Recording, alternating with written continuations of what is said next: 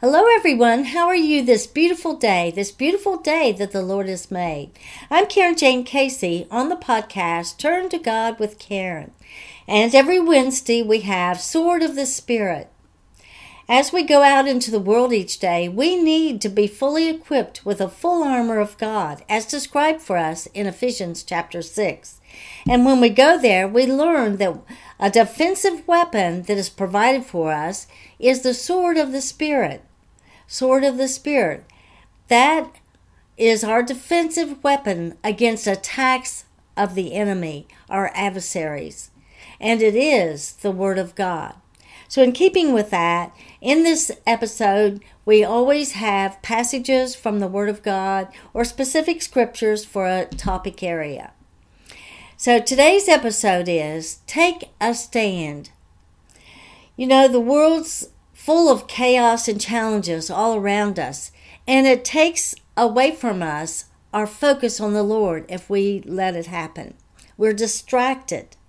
There are a couple of things that come into play the spiritual or natural law of sowing and reaping, which essentially says that if we sow good into our lives, kindness, goodness, fruit of the Spirit, sound, good decisions, then we can hope to receive rewards, answered prayers, a harvest in our lives if we don't give up. But when we sow evil into our lives, and we know when we're sowing evil, then we can expect to face consequences. And sometimes those consequences can be very hard, very severe. Well, we see that happening all around us, don't we? Haven't we experienced it ourselves? Here's an excellent passage on it Galatians chapter 6, verses 7 through 10, and I'm going to read that in the New Living Translation. Don't be misled. You cannot mock the justice of God. You will always harvest what you plant. Those who live only to satisfy their own sinful nature will harvest decay and death from that sinful nature. But those who live to please the Spirit will harvest everlasting life from the Spirit. So let's not get tired of doing what is good. So, just the right time, we will reap a harvest of blessings if we don't give up. Therefore, whenever we have the opportunity, we should do good to everyone, especially to those in the family of faith. I am so encouraged with that. I cannot tell you how much. Because, you know, sometimes as I do my podcast, which I've been doing since 2016, there may not be very many listeners. But the Lord tells me to keep on keeping on. Do not give up. And with my books, sometimes, you know, if I look at the numbers, I may be discouraged. But I'm to keep on keeping on. And and I have to believe that the right people are listening, watching, reading. Because God has put this call on me. We can each do that, can't we, with whatever the Lord has given us to do. We can rally ourselves and keep on. Don't give up. So, with knowledge of the spiritual law or the natural law of sowing and reaping, we can ask ourselves in every situation we face can I take a stand or not? What are the consequences if I don't? Can I endure or stay in it for the long haul and not give up? Incentive is the knowledge that there is a reward at the very end of it all. So, another important matter to consider is illustrated in Daniel 3 in the Old Testament. Uh, I'm sure you're going to remember this Shadrach, Meshach, and Abednego.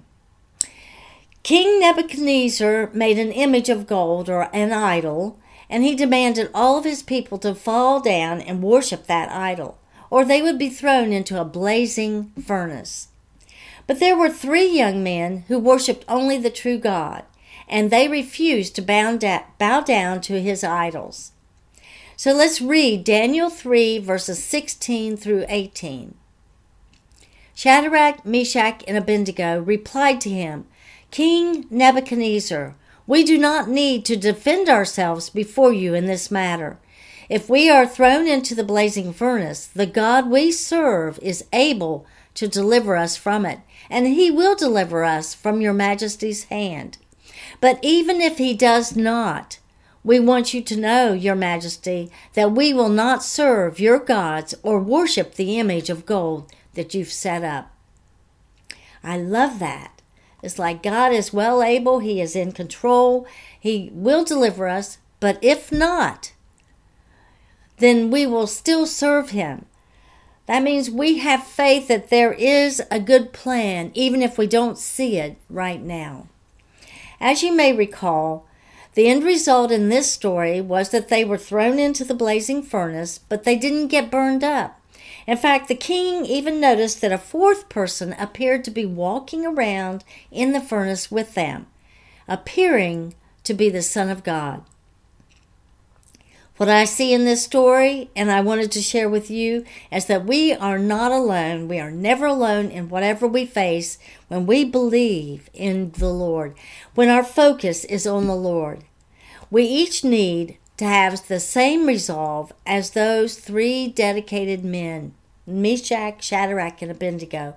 We said, who said that even if God did not deliver, that they will still worship him. And you know, especially in today's world, some of us do get upset when when things don't go our way. But we don't know the full picture, do we?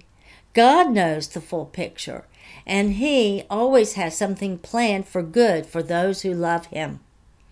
We must always remember what the enemy means for harm. God has a good plan. Sometimes what's happening doesn't look like it in the overall good plan. We don't know. Regardless, we can trust in the Lord. He is con- in control. Maybe we can take a stand, but when we go through some trials and troubles, we want to give up. And we are not able to, sit, we don't feel able to stick it out. So we need to rally ourselves up, worship Him, praise Him through it all and He will deliver in the end. We can say that with a mindset focused on God's kingdom, which lasts forever, instead of the temporary things on earth.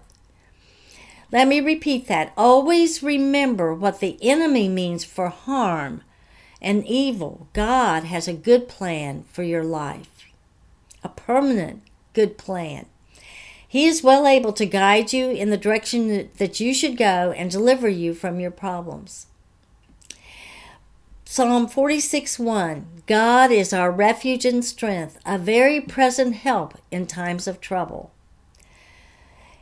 And that means even in the small problems, they're not too insignificant for Him because He knows the number of hairs on our head. And they're not too great for Him because with God all things are possible. Well, here are some verses to encourage us as we maintain our focus on the Lord to hold fast to our resolve and to take a stand. So I'm repeating John 10:10. 10, 10. The thief comes to steal, to kill, to destroy, but Jesus came that we might have life, that we might have it more abundantly. Some translations say overflowing. So when we think that we have a people problem, a persecution, it's really demonic powers, the enemy's attack on us, trying to cause us to fall or to give up. But we need to wake up, as in Judges 5 12, and rise and shine through the thick darkness, as in Isaiah chapter 60, verse 1. I'm going to read that verse. Arise, shine, for the light is come, and the glory of the Lord is risen upon thee. So if you've not turned to God yet, I encourage you to do so. Turn to Him with all your sins, repenting and walking away from them. Let the Lord know that you believe that Jesus is the only Son of God, suffered and died on the cross for you to pay for your sins, and He arose in the third day. Yes, Jesus defeated death. When you accept Jesus as your Lord and Savior, you've begun a relationship with Christ. You're saved, born again as a new creature. You are never alone. You may not be aware, but I've written a couple of books that address this very topic covered. A new song rises up and study guide is nonfiction. I share how the Lord rescued me time and time again, and I never deserved it. We look at putting on the full armor of God in Ephesians 6 and the spiritual law of sowing and reaping. As a believer, there was a period of wandering in the wilderness, and I rededicated my life to Jesus. Just as in Psalm 40, I had been in a deep pit, but the Lord delivered me. Now there's a new song to sing, that of praise to my Lord. That might be your testimony too. Another book that I've written, Stand with Your Armor On, is five separate stories to demonstrate today's conflicts that we face, how our choices do impact our lives, and what consequences might look like. They're all examples of how a person stands through adversity in today's world. Within each story, we see how we have the option in our daily, daily lives to put on the full armor of God and stand. And also, we see more clearly how the spiritual law of sowing and reaping does work operate in our daily lives. I pray that as you face the world's offenses and chaos, that you take a stand while leaning and trusting in the Lord. Well, I want to end this episode in a closing salutation that is found in the New Testament. May the grace of the Lord Jesus Christ and the love of God the Father and the fellowship of the Holy Spirit be with you all. In Jesus' name. I want to thank you for joining me today. I hope you'll join me every Wednesday morning on the episode of Sword of the Spirit with the podcast Turn to God with Karen. And as you probably know, there are episodes every Monday, The Hope and Faith Journey, where we talk about challenges and our overcoming, our encouragement for healing. And every Friday is Karen's Book Corner, where I talk about books that I've written or books by another author. This is Karen Jane Casey, author, speaker, podcaster, domestic violence ad- victim advocate, and ambassador for Christ. Please go to my website's contact page and send me your comments, your suggestions, any feedback is most welcome. That's KarenJaneCasey.com. And when you go to my website, you'll find resource material regarding domestic violence and also my books, my blogs, and podcasts. And you can purchase the books through those links, including the two that I mentioned today A New Song Rises Up and Stand with Your Armor On. If you've read and enjoyed any of my books, and if they've made an impact in your life, I would love to know about it. And I'd also appreciate a review on Amazon.com. Well, thank you and God bless.